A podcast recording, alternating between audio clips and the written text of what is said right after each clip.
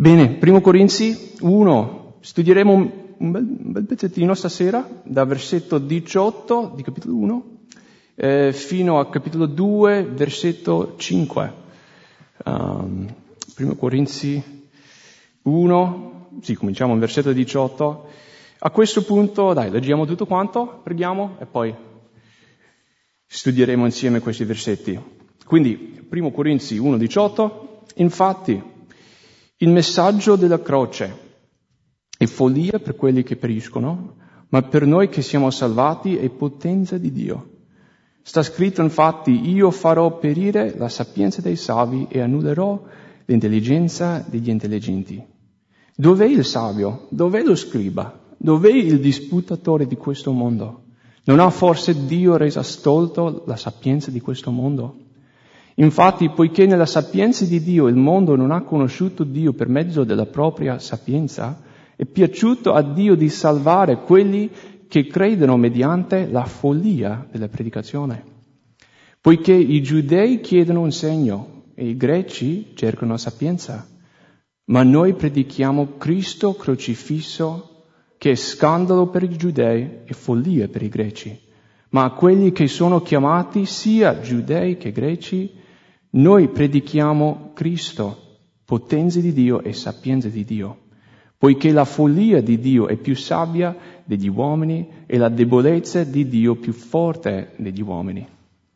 Riguardate infatti la vostra vocazione, fratelli, poiché non, eh, poiché non ci sono tra di voi molti savi secondo la carne, non molti potenti, non molti nobili, ma Dio ha scelto le cose stolte del mondo per svergognare le sabbie. E Dio ha scelto le cose deboli del mondo per svergognare le forti. E Dio ha scelto le cose ignobili del mondo e le cose spregevoli e le cose che non sono per ridurre a niente quelle che sono, affinché nessuna carne si glori alla sua presenza. Ora grazie a Lui voi siete in Cristo Gesù, il quale da Dio è stato fatto per noi sapienza, giustizia, santificazione e redenzione, affinché, come sta scritto, chi si gloria si glori nel Signore. Poi versetto 1 di capitolo 2, anch'io fratelli, quando venni da voi, non venni con eccellenza di parola o di sapienza annunziandovi la testimonianza di Dio, perché mi ero proposto di non sapere fra voi altro se non Gesù Cristo e Lui crocifisso.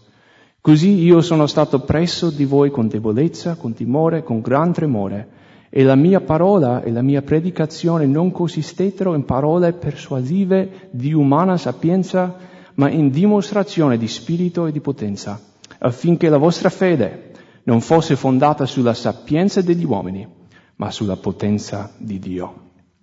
Amen. Vogliamo pregare un'altra volta. Signore, grazie per la tua parola, grazie per questa lettera che tuo apostolo Paolo ha scritto ai Corinzi quasi duemila anni fa, ma grazie che queste parole, o questa tua parola è ancora attuale per oggi, Signore. Grazie per il messaggio della croce. Grazie per il Vangelo, grazie che noi troviamo la vera potenza in te e in questo messaggio, non nella sapienza del mondo, non nelle cose del mondo che sembrano forti, potenti, Signore, ma troviamo la vera potenza tua nella croce, Signore, in Cristo Gesù. Quindi apri i nostri occhi, Signore, affinché capiamo questo messaggio, che il mondo sembra una follia, ma a noi è la potenza, la potenza tua, Signore. Quindi guidaci, Signore, insegnaci, apri i nostri occhi e aiutaci a capire più in profondità questo messaggio della croce, nel tuo nome. Amen. Allora, Paolo ovviamente scrive alla chiesa di Corinto, um, era una chiesa in cui non mancavano doni spirituali, benedizioni spirituali, manifestazioni spirituali, infatti se leggiamo o se leggessimo più avanti, capitolo 12 e capitolo 14, ci sono tante istruzioni per queste, questi doni spirituali. Era una chiesa in cui non mancavano. Però, simultaneamente, era anche una chiesa molto divisa. Infatti, se leggiamo versetto 10, sempre di capitolo 1, ora fratelli vi esorto nel nome del nostro Signore Gesù Cristo ad avere tutti un medesimo parlare e a non avere divisioni tra di voi, ma ad essere perfettamente uniti in una medesima mente e un medesimo giudizio. Quindi Paolo scrive questa lettera per correggere. C'erano delle divisioni e lui voleva unire, voleva che questa Chiesa fosse unita e quindi scrive uh, affinché giungano la, l'unità, la perfezione. Praticamente vediamo, se leggessimo più avanti, versetto 11, 12 fino a versetto 17 più o meno, sempre di capitolo 1, vediamo che la Chiesa era divisa in questi diversi settori, se posso dire, in base ai loro insegnanti preferiti, quindi Paolo, Apollo, Pietro, eccetera. E questa Chiesa era divisa, io sono di Paolo, io sono di Apollo, io sono di Pietro, ma questo non andava bene. E quindi Paolo per correggere, invece di dire tutti devono seguire me o tutti dovrebbero seguire Pietro, lui torna a Cristo e lui ci presenta con il messaggio della croce. Avete visto, versetto 18, il messaggio della croce. E la vera soluzione per le divisioni nella Chiesa è Cristo. Ed è questo messaggio della croce di Cristo uh, ciò che veramente ci unisce. Alla fine solo Cristo può unirci, non gli uomini, non altri messaggi, solo il messaggio di Cristo. Quindi guarderemo questo messaggio della croce stasera e cercheremo di capire più in profondità di che cosa consiste e come è attuale anche per la nostra vita. Leggo di nuovo versetto 18. Infatti il messaggio della croce è follia per quelli che periscono, ma per noi che siamo salvati è potenza di Dio. Quindi, ecco, il messaggio della croce. E questo messaggio, non so se avete notato, è, è un paradosso. Avete notato? È follia per quelli che periscono, non per tutti. Quindi per un gruppo di persone è follia, ma per noi che siamo salvati è potenza di Dio. Quindi un unico messaggio però due percezioni diverse, vero? Per chi sta perendo per chi non ha creduto in Cristo è follia la croce e ne parleremo di più, di come agli occhi del mondo la croce è una follia. Invece per noi che abbiamo creduto in Cristo è la potenza di Dio. Quindi, parliamo di questo un attimo. Il messaggio della croce è follia. Come? Penso che per noi, specialmente se siamo cresciuti in chiesa o se siamo in chiesa da un po', non è strano sentire che la, la croce o il messaggio della croce è la potenza di Dio. No? Non lo vediamo come una cosa strana, non lo vediamo come una follia. Noi abbiamo sperimentato la vita eterna attraverso questo messaggio, attraverso Cristo. Però se riflettiamo un attimo sulla croce, sul suo significato, vediamo che agli occhi del mondo è in un certo senso una follia. La croce che cos'era? Era un mezzo, correggetemi se, se non dico bene, di esecuzione pubblica, vero? Sarebbe per noi come la, si dice la sedia elettrica? Come si dice? Sì? Iniezione letale, morte per fucilazione, potremmo aggiungere la croce. Per noi ormai è diventato una cosa molto comune, però la croce in quell'epoca era una cosa, un simbolo di, di, di vergogna, di morte, sconfitta. E Gesù non è che lui ha preso la croce e ha crocifisso i suoi nemici, lui dai suoi amici è stato crocifisso, è stato messo a morte su una croce. Adesso vediamo che agli occhi del mondo la croce è una follia. Come? Il re crocifisso, appeso su questa croce. Non sembra tanto la potenza di Dio, vero? Anzi, come vedremo più avanti, era forse il momento più debole della vita di Gesù, la croce. Quindi per il mondo la croce è una follia, ma per noi è la potenza di Dio vero? Perché Cristo non è rimasto sulla croce, non è neanche rimasto nella tomba dove l'hanno posto dopo, è risorto in potenza e adesso quella stessa potenza dimora dentro di noi. Però questo messaggio follia per il mondo, potenza per noi che crediamo. Versetto 19, sta scritto infatti, io farò perire la sapienza dei savi e annullerò l'intelligenza degli intelligenti. Uh, non so, forse avete una nota nella Bibbia, ma qui Paolo sta citando un passo del Vecchio Testamento, Isaia 29, 14, dove Dio ha dichiarato che avrebbe nel futuro sconfitto la sapienza umana e l'ha fatto in Cristo, vero? Quando Cristo è diventato una follia per sconfiggere la sapienza del mondo. Veramente un paradosso. Versetto 20, dov'è il savio? Dov'è lo, lo scriba? Dov'è il disputatore di quest'età? Non ha forse Dio resa stolta la sapienza di questo mondo? Paolo chiede qualche domanda retorica, sappiamo la risposta. Dove sono i forti di questo mondo in confronti con il nostro Dio? Come sono? Dio li ha sconfitto sulla croce, la sapienza umana è stata sconfitta. Quando dice il savio è, prob- è, probabile che si sta riferendo ai greci, come vedremo tra due, vers- due versetti, lo scriba probabilmente ai giudei, come vedremo anche, versetto 22-23.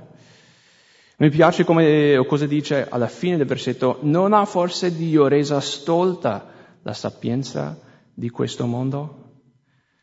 È bello paragonare la sapienza di Dio con la sapienza di questo mondo e stoltezza, la sapienza di questo mondo rispetto alla saggezza di Dio. Versetto 21, infatti, poiché nella sapienza di Dio il mondo non ha conosciuto Dio per mezzo della propria sapienza, è piaciuto a Dio di salvare quelli che credono mediante la follia della predicazione. Dio, quando ha creato il mondo, quando ha creato l'umanità, tutto quanto l'universo, ha deciso che noi esseri umani, esseri umani, scusate, che noi non potessimo conoscere Dio o raggiungere Dio tramite la nostra sapienza. Avete notato? Perché nella sapienza di Dio il mondo non ha conosciuto Dio per mezzo della propria sapienza. Sapete che è impossibile raggiungere Dio tramite un'ascensione intellettuale. Impossibile. Tanti ci hanno provato, vero? Forse anche alcuni di noi cerchiamo di ragionare, pensare, filosofia, a raggiungere Dio, però Dio qua, nella sua sapienza, ha deciso che quello fosse impossibile. Non è possibile raggiungere Dio con la nostra intelletto. Anzi, qual è la chiave per conoscere Dio? Salire? Ascendere? No, è, è completamente l'opposto, vero? Noi, riconos- noi conosciamo Dio quando ci umiliamo, quando ci inchiniamo. Invece di salire, noi dobbiamo umiliarci ed è così che noi conosciamo Dio. Come Gesù ha detto, chi si innalza sarà abbassato, chi si abbassa sarà innalzato. Mi piace la storia della torre di Babele, il mondo che cerca di costruire una torre per raggiungere il cielo. Sono riusciti a raggiungere Dio? No, anzi Dio è sceso e lui li ha disparsi. Ma mi piace che il vero raggiungere Dio si vede in Gesù che è sceso in questo mondo. Invece di noi che saliamo è Gesù in umiltà che è sceso tra di noi e ci ha salvati, ci ha conosciuto, ci ha, sì, breve possibile che noi potessimo conoscerlo. Quindi noi non siamo salvati attraverso la nostra propria sapienza, non siamo salvati in questo ascendere intellettualmente siamo salvati invece attraverso la follia della croce. Dio sceso tra di noi. Ecco la nostra salvezza. Che cos'è questa follia della predicazione del Vangelo? Avete notato? alla fine di versetto 21, è piaciuto a Dio di salvare quelli che credono mediante la follia della predicazione. Beh, come abbiamo già visto, la croce è un simbolo di vergogna, di morte, di dolore. Quindi, se il mondo guarda la croce, vede solo vergogna, dolore, sofferenza, morte, e quindi dicono, ah, è una follia, è una follia. Come pensi di essere salvato attraverso questo mezzo di esecuzione? Sei pazzo, sei fuori testa. La follia, ma secondo me c'è anche la follia della predicazione nella sua semplicità. Avete mai ragionato? Il Vangelo è così semplice. Cosa devo fare per conoscere Dio? Faccio qualsiasi cosa. E Dio cosa dice? Cosa dobbiamo fare? Dobbiamo credere. Credi e sarai salvato. Così semplice. E forse dicono, ma come può essere? È una follia. Dio non ti accetta così come sei. Tu devi diventare qualcosa, tu devi fare qualcosa, tu devi piacerlo in qualche modo. E sì, vero, una volta che siamo cristiani dobbiamo vivere, come abbiamo visto in Efesini, dobbiamo, qual era, camminare in modo degno del Vangelo, vero? Però, per essere salvato cosa dobbiamo fare? Credere mettere tutta la nostra fiducia in Cristo. E il mondo forse lo vede e dice, certo, è una follia, tu pensi che Dio ti salva così come sei. Ma questo è il Vangelo e agli occhi del mondo è una follia. Versetto 22. Poiché i giudei chiedono un segno e i greci cercano sapienza. Se leggi il Vangelo vedi che i giudei quando parlano con Gesù cosa vogliono vedere? Gesù dacci un, un segno.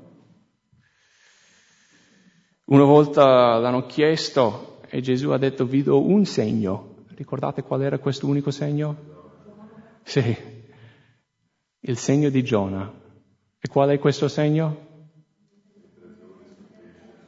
Esatto il messaggio della croce, vero? L'unico segno che Gesù ha dato a questi giudei che volevano un segno era questo messaggio della croce. I greci invece cercano sapienza. Sono, sono andato qualche volta con la scuola biblica in Grecia, ad Atena qualche volta, e una volta, la prima volta che sono andato, siamo andati fuori a mangiare e stavo parlando con il cameriere che era greco e in qualche maniera abbiamo parlato della, della scuola biblica, della Bibbia, eccetera, e forse l'abbiamo chiesto in cosa credeva, se era cristiano, non mi ricordo. E, e lui è partito parlando di questo discorso di sapienza, di quello che sapeva, e ho detto, caspita, è vero. Ancora oggi i greci cercano sapienza. Ma penso che è vero, ci sono quelli come i giudei che cercano segni, ci sono quelli come i, i, i greci che cercano sapienza, tutto un modo per raggiungere Dio. Ma cosa dice in versetto 23? Ma noi predichiamo Cristo crocifisso, che è scandalo per i giudei e follia per i greci. Quindi Paolo, segni? Certo, vediamo nelle Bibbie che attraverso di Paolo ci sono stati fatti anche dei segni, prodigi, chiaro, Sapienza, Paolo era molto saggio, vero? Però qual era il punto principale del messaggio di Paolo? Cristo crocifisso, il messaggio della croce. Vediamo qua che è uno scandalo. Perché? Beh, i giudei, come vediamo, loro aspettavano un re, aspettavano il Messia. Però, da quello che si capisce nel Vangelo, è chiaro che stavano aspettando un re che avrebbe conquistato, che avrebbe forse portato libertà, liberato il popolo di Dio dalla schiavitù, dalla schiavitù, cioè, non proprio schiavitù, però dai romani, per dire. Gesù cosa ha fatto? è stato messo a morte dai romani, vero? Quindi loro, oh, scandalo, come può essere il Messia? Il Messia deve liberarci, lui invece è stato crocifisso, come può essere? Scandaloso. E come ho già detto, follia per i greci, follia per i gentili potremmo anche dire, tutte le nazioni. Versetto 24, ma a quelli che sono chiamati sia giudei che greci, noi predichiamo Cristo, potenza di Dio e sapienza di Dio. Notate qua che il Vangelo non è soltanto per i giudei o i greci, chiunque, chiunque crede. Chiunque o per chiunque crede, Cristo è la potenza di Dio, il vero segno, il segno di Giona. Per chiunque crede, Cristo è la sapienza di Dio. Versetto 25, poiché la follia di Dio è più sabbia degli uomini e la debolezza di Dio più forte degli uomini. Allora, questo versetto può anche confonderci un po'. Vuol dire che Dio è stolto? Vuol dire che Dio è debole? Allora, beh, come ho già detto, Gesù ovviamente aveva dei momenti di debolezza, perché si era sottoposto alla, all'umanità, vero? Aveva un, un corpo, carne e sangue come noi, quindi lui ha avuto dei momenti di debolezza. Non ho mai visto un momento in cui Dio era stolto, vero? Ma anche in generale Dio non è né stolto né debole. Però secondo me Paolo vuole dire questo. Scusate, Paolo vuole dire questo.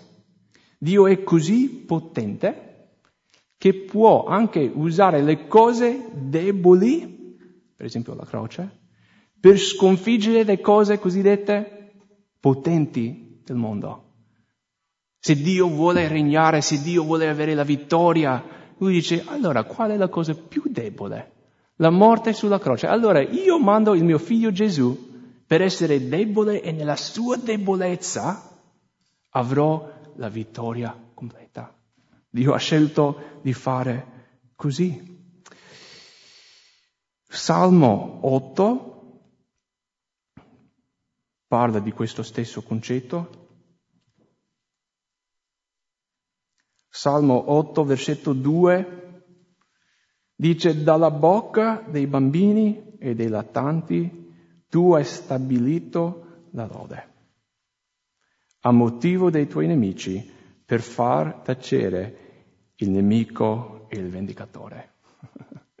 Quindi Dio ha detto, io sceglierò bambini e lattanti e avrò la mia vittoria attraverso le persone più deboli in modo che tutti riconoscono che io sono l'Onnipotente. Amen. Torniamo in 1 Corinzi capitolo 1. Adesso leggiamo versetto 26. Cambia marcia un po' in questi versetti, da versetto 26 al 31. Riguardate infatti la vostra vocazione, fratelli, poiché non ci sono tra di voi molti savi secondo la carne, non molti potenti, non molti nobili. Paolo chiede questa domanda ai Corinzi, li fa riflettere. Guardate intorno, vedete gente importante, vedete persone potenti, vedete pezzi grossi. No, non tanti. Quegli importanti sono pochi.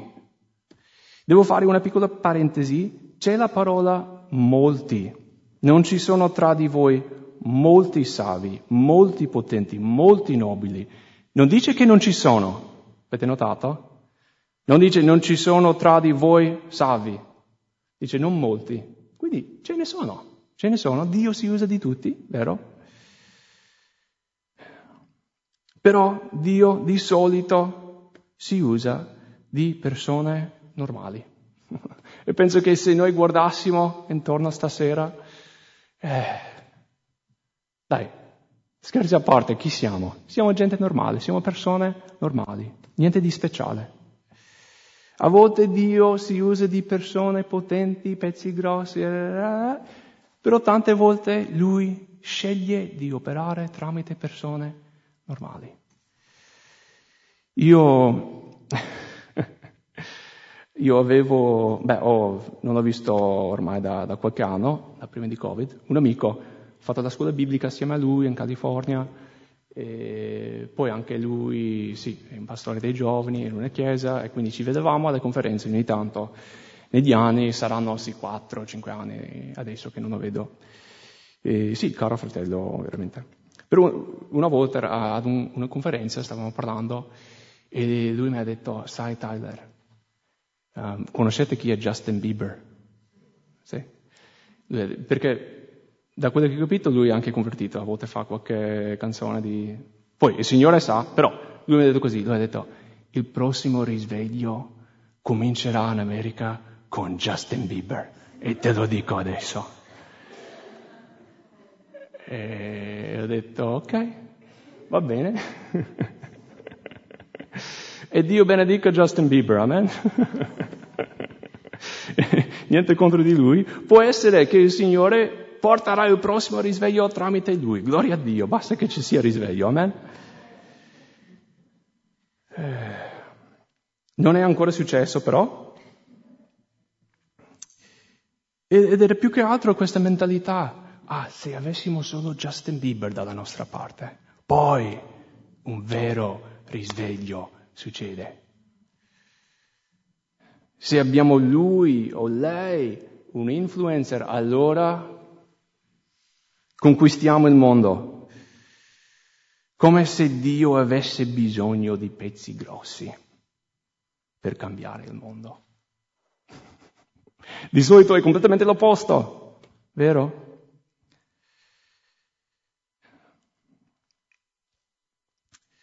E quindi, secondo me, anche qui vediamo, riguardate infatti la vostra vocazione, fratelli poiché non ci sono tra di voi molti savi secondo la carne, non molti potenti, non molti nobili. E gloria a Dio, amen, quando Dio usa delle persone potenti. Io non sto mica dicendo che dobbiamo evitarli, amen, però, però se noi abbiamo la mentalità che noi mettiamo, o se noi mettiamo la nostra fiducia negli uomini o nelle cose del mondo invece delle potenze di Dio, il messaggio della croce, eh, il vero risveglio viene attraverso il Vangelo di Gesù Cristo e l'opera del suo Spirito.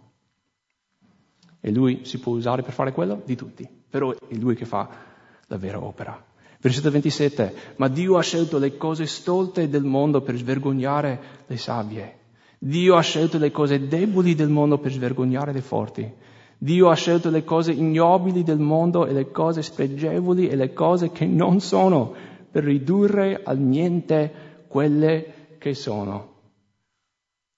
Che tipo di persona Dio usa? Dio usa le cose stolte, le cose deboli, le cose ignobili, le cose spregevoli, addirittura le cose che non sono. Dio ha scelto di fare così.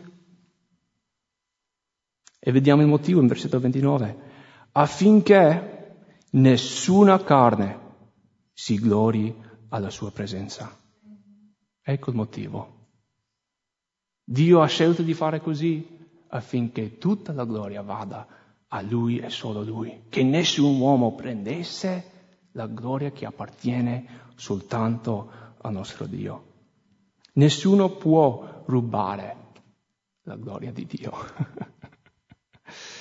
E Dio ha scelto di operare in questo modo, usando le cose deboli, le cose deboli, affinché tutti glorificassero solo Lui.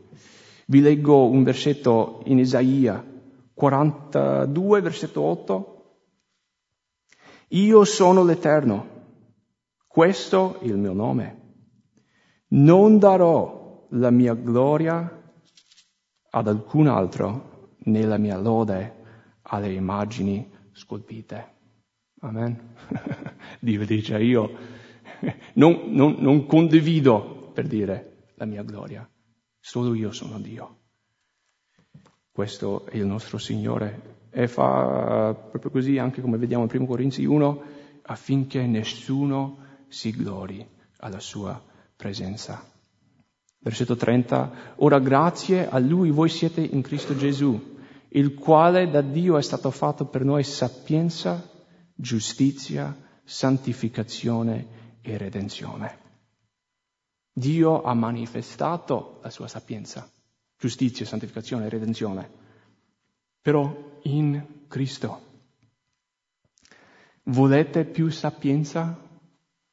Non guardare più a questo mondo e guardate a Cristo. Volete giustizia? La trovate soltanto in Cristo.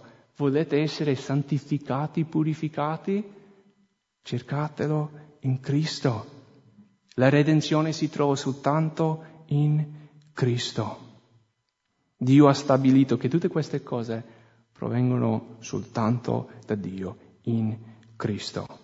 E di nuovo il motivo, versetto 31, affinché, come sta scritto, chi si gloria, si glori nel Signore. Quindi di nuovo ha fatto tutto questo affinché chi si gloria, si glori nel Signore. Qui sta citando due versetti, vabbè, un versetto, però ne leggiamo due. Geremia, capitolo 9, versetti molto belli. Geremia 9, 23.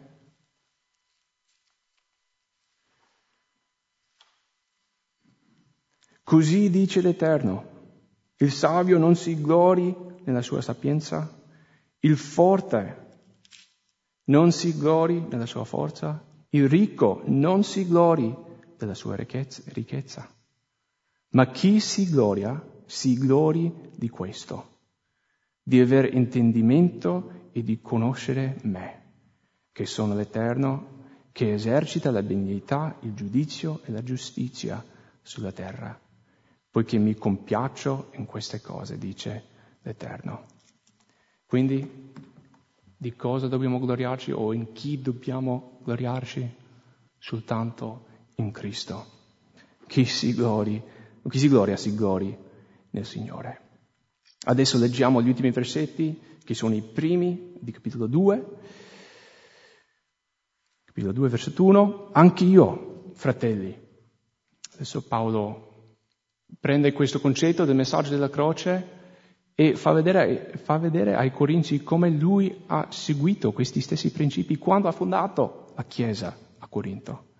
Anch'io, fratelli, quando venni da voi, non venni con eccellenza di parola o di sapienza, annunziandovi la testimonianza di Dio, perché mi ero proposto di non sapere fra voi altro se non Gesù Cristo e Lui crocifisso.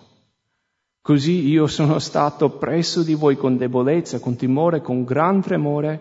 La mia parola e la mia predicazione non consistettero in parole persuasive di umana sapienza, ma in dimostrazione di spirito e di potenza, affinché la vostra fede non fosse fondata sulla sapienza degli uomini, ma sulla potenza di Dio. Come ha detto Paolo, non non ritiene questo messaggio della croce soltanto per la sua testa, ma lo mette anche in pratica. Anche il modo in cui mm, fondava le chiese era questo messaggio della croce. Versetto 1. Anch'io, fratelli, quando venni da voi, non venni con eccellenza di parola o di sapienza, annunziandovi la testimonianza di Dio. Quindi Atti 18, se non sbaglio, quando Paolo per la prima volta andò a Corinto, ha fondato la Chiesa, potete leggere e reso conto di, di questa storia, per dire. E vediamo che quando è andato Paolo non ha predicato in modo molto eloquente, con sapienza umana, eccetera, eccetera. Ha scelto, ha fatto una, una scelta di non presentarsi come uno savio, come uno saggio, ma di annunziare semplicemente la testimonianza di Dio, che è quello che vediamo in versetto 2, perché mi ero proposto di non sapere fra voi altro se non Gesù Cristo e Lui crocifisso. Paolo cosa predicava? Cristo, la croce, Gesù crocifisso. Basta. E questo è l'unico vero fondamento solido che noi possiamo avere come cristiani e come Chiesa. Cristo e Lui crocifisso. Questo ovviamente non vuol dire che Paolo non parlava di altre cose, vero? Quando dice, uh, sì, di non sapere niente altro se non Gesù Cristo e Lui crocifisso, questo non vuol dire che non parlava, per esempio, dello Spirito Santo. Avete capito? Non, non vuol dire che Lui non parlava di altre cose nella Bibbia. Um, ovviamente uh, Lui dichiarava tutta la Bibbia, no? Ma teneva sempre Cristo come il fondamento del messaggio. Cristo era al centro ed era la base di tutto quanto. Penso che possiamo chiederci noi cosa predichiamo. Nella nostra vita, con la nostra vita cosa predichiamo? Predichiamo altre cose o predichiamo Cristo? Versetto 3. Così io sono stato presso di voi con debolezza, con timore e con gran tremore. Allora, è un po' strano quasi che Paolo dicesse questa cosa, vero? Beh, a parte che i corinzi già sapevano, però immaginate un missionario che va in Africa a fondare una chiesa, vi scrive una lettera e dice io sono molto debole, ho tanto timore, tanto tremore. Tu cosa dici, eh, cosa diresti se leggessi? Ma cosa? Cioè, stai là a fondare chiese e tu mi dici che tu sei... Cosa? Però Paolo era onesto. Se era debole, non aveva paura di dire che era debole. Però ricordate quello che abbiamo appena letto? Dio di chi si usa? Sei deboli, persone deboli. E quindi quando Paolo dice io sono stato presso di voi con debolezza, non è una cosa negativa, è una cosa positiva, perché nella sua debolezza sapevano che era solo Dio che poteva fare la vera opera. Mi ricordo di quello che Paolo scrive in secondo Corinzi, capitolo 12, versetti che conoscete di sicuro. Secondo Corinzi 12, 9. Ma egli mi ha detto la mia grazia ti basta, perché la mia potenza è resa perfetta nella debolezza. Perciò molto volentieri mi glorie, glorire, glorierò, scusate, piuttosto delle mie debolezze, affinché la potenza di Cristo riposi su di me. Anche versetto 10. Perciò io mi diletto nelle debolezze, nelle ingiurie, nelle necessità, nelle persecuzioni, nelle distrette, per amore di Cristo perché quando io sono debole, allora sono forte. Paolo non aveva paura di essere onesto, dire che aveva problemi, dire che era debole, perché quando era debole sapeva che era il momento opportuno per Dio di dimostrare la sua potenza in lui. E sapete che è la stessa cosa per noi? E a voi piace essere debole?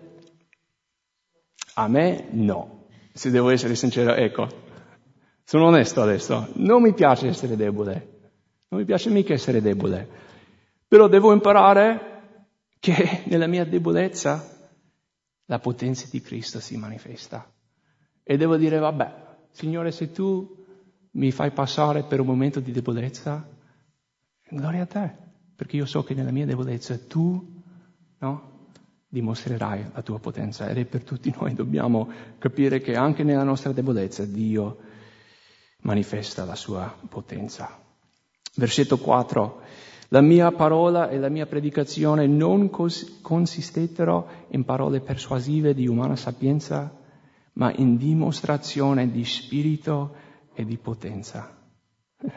Paolo ha scelto di non usare parole persuasive, di non usare sapienza umana. Voleva dimostrare la potenza di Dio nel messaggio della croce e parole persuasive o sapienza umano, umana, quelle cose, sarebbero distrazioni. Perché se tutti vanno via pensando, wow, Paolo, le sue parole è veramente bravo. Ha avuto successo. Alla fine, dopo una predica, speriamo, cioè, hai avuto successo quando hai predicato, se la gente quando vanno via pensano di Cristo e non di te. e Paolo voleva fare questo. Ha scelto di non usare parole persuasive affinché il Vangelo, il messaggio della croce sia la cosa più chiara la cosa di cui le persone eh, che, che avrebbero ricordato. E vediamo il motivo, versetto 5, affinché la vostra fede non fosse fondata sulla sapienza degli uomini, ma sulla potenza di Dio.